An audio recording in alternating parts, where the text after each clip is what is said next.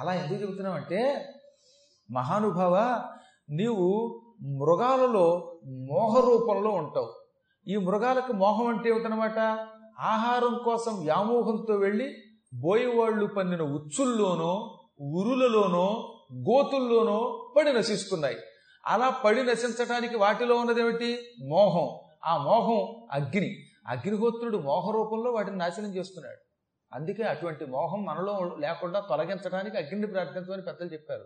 అగ్నిహోత్రుడు ఒక్కొక్క చోట ఒక్కొక్క రకంగా ఉంటాడండి. మనుషుల్లో కోప రూపంలో ఉంటాడు. మృగాలలో మోహ రూపంలో ఉంటాడు. పక్షులలో వాయు రూపంలో ఉంటాడు. పాముల్లో విష రూపంలో ఉంటాడు. దేవతలలో తేజో రూపంలో ఉంటాడు. అలాగే మహీరుహంబుల ఎందు కాఠిన్య రూపంబును చెట్లకి కఠినత్వ రూపంలో ఉంటాడు. చెట్లకి పైభాగం గరుకుగా కఠినంగా ఉంటుందే. అది అగ్నిస్వరూపమట. అందుకే అవి తొందరగా అంటుకుంటాయి కూడా. జలంబులందు ద్రవరూపంబును జలాలు ప్రవహించడానికి పనికొచ్చే ఆ ద్రవత్వం అగ్నిస్వరూపం. అనిలంబునందు జవరూపంబును ఇంతెందుకు వాయుదేవుడు వేగంగా వెళ్ళడానికి గల కారణం ఆ వేగం అగ్నిచ్చేట. వాయువులో వేగ రూపంలో అగ్ని ఉంటున్నాడు.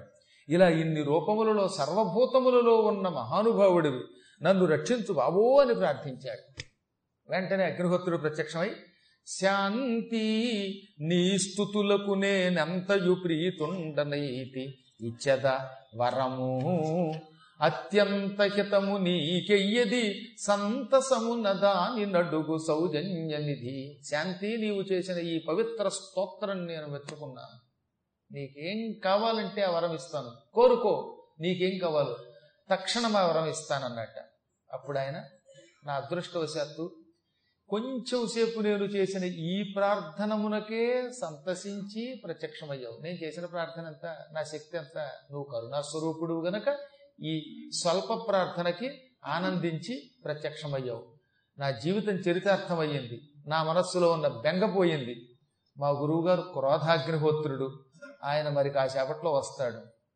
రాగానే ఆయన యజ్ఞగుండంలో ఉన్న అగ్ని చల్లారిపోతే నన్ను శపిస్తాడు.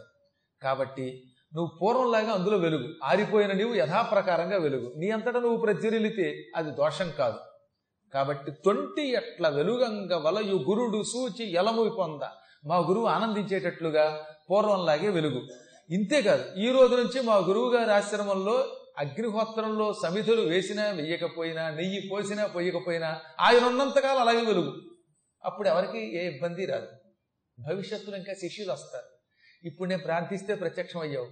కానీ రేపు పొద్దున నువ్వు ప్రత్యక్షం కాకపోతే అప్పుడు ఆ శిష్యుడు ఏమవుతాడు? కాబట్టి దయతో ఎప్పుడూ అగ్నిహోత్రం అలాగే వెలుగు. అనగా ఇంకా ఇంకొక వరం కోరుకోనట్ట. సరే. మా గురువుగారికి ఓ మంచి కొడుకుని మా గురువుగారు కొడుకు కావాలని తపస్సు చేసి ఆ తపస్సు సక్సెస్ అవ్వక నానా బాధ పడుతున్నాడు. కాబట్టి ఆయనకు కొడుకుని అన్నట్ట ఇంకొక వరం కోరుకున్నాడు ఆయన ఎక్కడ తన కోసం ఏమన్నా కోరుకుంటున్నాడా? ఈ శిష్యుడు ఇలాంటి శిష్యులు దొరికితే గురువులు అదృష్టవంతుడు అలాంటి వాళ్ళు అప్పుడప్పుడైనా దొరకాలన్నమాట. వెళ్ళగానే ముందు గురువు గారికి తర్వాత సంగతి మా రూమ్ మాకు కావాలి మా భోజనం మాకు కావాలి గురువు గారు ఎక్కడ రోడ్డు మీద ఉన్నా పర్వాలేదు అనుకునే శిష్యుడు కాకుండా గురువు గారి యొక్క సౌకర్యములు చూసే మహానుభావుడు అనమాట ఈయన శాంతి. అందుకని ఇంకొక వరం కోరుకోన్నట్ట. ఒకటి గురువుగారి యజ్ఞ అగ్నిహోత్రం ఎప్పుడు అలాగే వెలగాలన్నాడు. రెండు గురువుగారి కొడుకిమ్మన్నాడు. మూడోది ఇంకోటి కోరుకోమంటే ఓ చిన్న ఉపకారం చేయి మా గురువు గారు అంత శక్తివంతుడు ఇంకెక్కడా లేడు. అంత శక్తివంతుడికి ఒకే ఒక్క లోపం కోపం. ఈ కోపం వల్ల ఆయన చాలా రకాలుగా నష్టపోతున్నాడు. నువ్వు ఆయన మనస్సులో ప్రవేశించి ఈ రోజు నుంచి ఆయనలో కోపం లేకుండా చేసి పెట్టు. ఆయన ప్రశాంతి పొందేలా చేయన్నట్టు నాకు కూడా కోరిక ఉందండి. అగ్నిహోత్రుడు కనుక నాకు ఎప్పుడైనా ప్రత్యక్షం అయితే మీ అందరికీ ఆరోగ్యం వచ్చేలాగా నా ఉపన్యాసంలో ఎప్పుడు నిద్రపోకుండా ఉండేలాగా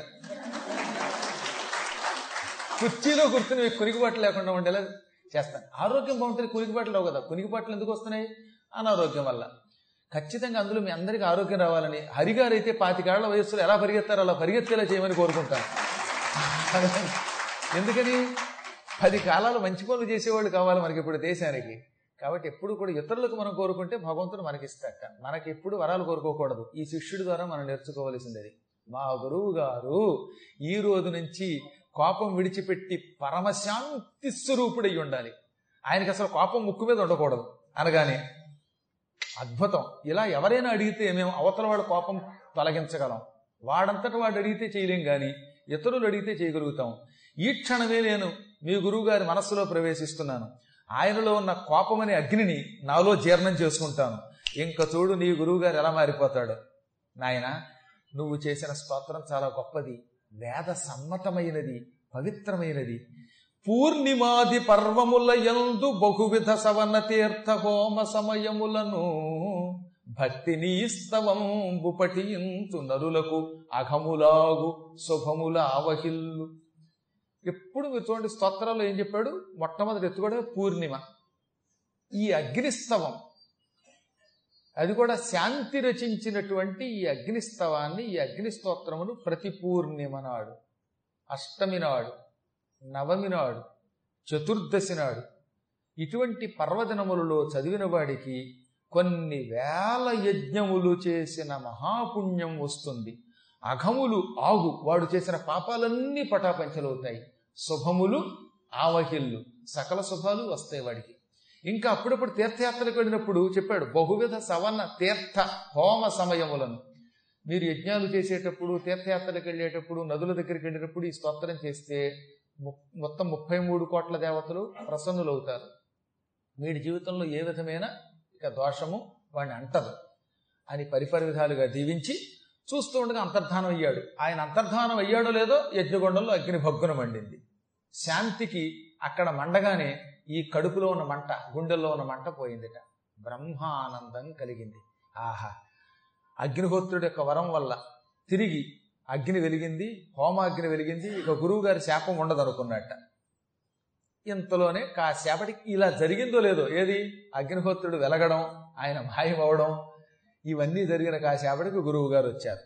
ఆయన రావడంతో ఇది తమ్ముడి యొక్క యజ్ఞం చక్కగా పూర్తి చేయించి అక్కడ చేయించవలసిన పనులన్నీ చేసి వస్తున్నాడు ఆయన.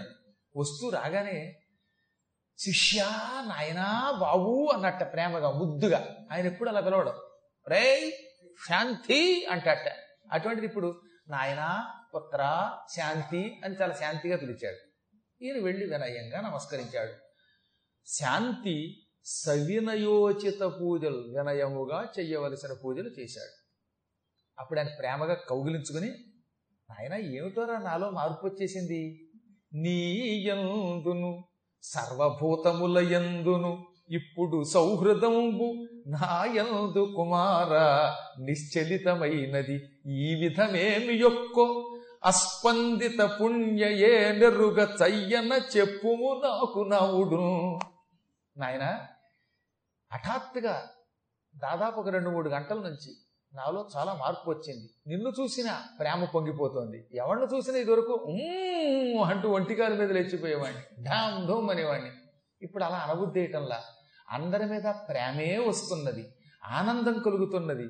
ఎవరిని చూసినా దగ్గరికి తీసుకుని దీవించాలనిపిస్తోంది శపించాలనిపించటం లేదు. ఏదో జరిగింది ఇక్కడ. ఏదో జరిగింది రోయ్. నువ్వు నాకు నిజం చెప్పరా? నా మనస్సు ఇంతలా మారిపోయింది ఏమిటి ఇక్కడికి వచ్చినప్పటి నుంచి ప్రేమ తప్ప క్రోధమే రావటం లేదన్నట్ట. అప్పుడు ఆయన గురువుగారు మీ అనుజ్ఞ లేకుండా ఓ పని చేశాను. క్షమిస్తారా అన్నట్ట. క్షమించడం ఏమిట్రా అసలు నేను చూస్తే ప్రేమ పొంగుకొచ్చేస్తోంది నా విద్యలన్నీ ధారపోద్దాం అనిపిస్తోంది అన్నట్ట. అయితే చెబుతున్నా వినండి. మీరు వెళ్ళాక చాలా జాగ్రత్తగా అగ్నిని కాపాడాను. కానీ ఒక పూట మాత్రం అగ్ని చల్లారింది. అగ్ని చల్లారడానికి నేను తెల్లారి లేవడమే మూల కారణం. దాంతో హడిలిపోయి అగ్నిని ప్రార్థించాను. అప్పుడు ఆయన నీ తెలివి తెల్లారినట్టే ఉంది. మంచి ప్రార్థనే చేశావురా అని నన్ను దగ్గరికి తీసుకుని నన్ను అనుగ్రహించి నీకేం కావాలో కోరుకోమన్నాడు హోమ అగ్ని యథాప్రకారంగా ఉండాలన్నాను. అగ్ని మండింది. ఇంకేం కావాలంటే మా గురువు గారికి కొడుకు కావాలన్నాను. తథాస్తు అన్నాడు ఆయన. అండమే కాదు ప్రపంచమునకు మనువయ్యే కొడుకు నీ గురువు గారికి పుడతాడని దీవించాడు. ఆ తర్వాత ఇంకో వరం కోరుకోమన్నాడు. మా గురువు గారి కోపం పోవాలన్నాను. గురువు గారు మీ కోపం పోవాలని కోరుకోవడం తప్పంటారా? అన్నట్టు అమాయకంగా తప్పేమిట్రా బాబు? ఈ కోపమే మహాపాపమే నాకు శాపమే నన్ను నానాయాతన పెడుతోంది. అటువంటిది నా కోపం తొలగించి నన్ను అనుగ్రహించావు. నువ్వు నాకు గురువుగా శిష్యుడు కాదన్నట్ట. గురువులకి ఒక్కొక్కప్పుడు శిష్యులే గురువులు అవుతారు గురువు శిష్యుడా ఆయ. గురువు ఆయ శిష్యుండు అని శాస్త్రం. గురువే శిష్యుడయ్యాడు. శిష్యుడే గురువు అయ్యాడు నీ ఇలాంటి శిష్యులు దొరికితే గురువులు గారు మహర్జాతకంతో ఉంటారు. ఇలాంటి శిష్యులు దొరికితే కాశీలో పీఠం పెట్టడం నాకు లెక్కట్రాను ఆయన అలాంటి వాళ్ళు దొరక్క యాత్ర పడుతున్నాను రా బాబు. ఆ దగ్గరికి పిలుచుకుని కౌగిలించుకుని ఆనందంతో ఈ ప్రపంచంలో ఇంతవరకు ఉన్న తపశ్శక్తి నిగ్రహానుగ్రహ సమర్థత ఎవరికీ లేవు. త్రిమూర్తుల్ని శాసించే శక్తి ఉన్నది. వేద పాండిత్యం ఉన్నది. ఉపనిషత్ పాండిత్యం ఉన్నది. ఇదంతా నీకు ఈ క్షణమే ధారపోసేస్తున్నాను. ఈ రోజు నుంచి నా శక్తులన్నీ నీకు వచ్చేసినట్టే. ధారపోస్తే గురువుగారికి పెరుగుతాయి తరగవసమా? అన్నట్టు. అనగానే ఇంకేముంది? శిష్యుడు చదవలేదు ఇంకా. ఇంత ఆయన చేసి ఆయన వచ్చి ఎంత అండి ఒక ఆరు నెలలు ఎంతో అయింది. ఆరు నెలల్లో కొంచెం చదువుకున్నాడు. గురువుగారు చెప్పింది తక్కువ తిట్టింది ఎక్కువ. గురువుగారు పెట్టింది ఇంత మొట్టింది అంత కానీ ఇప్పుడు మొత్తం దేవనలతో తన సమస్త విద్యను ధారపోసేయటం వల్ల ఇక చూడండి వీడు టక్క టక్క టక్క సమస్త వేదాలు పురాణాలు ఉపనిషత్తులు ఇతిహాసాలు కంఠస్థం చేశాడు. మంత్రశాస్త్రం ఆపోచన పెట్టాడు.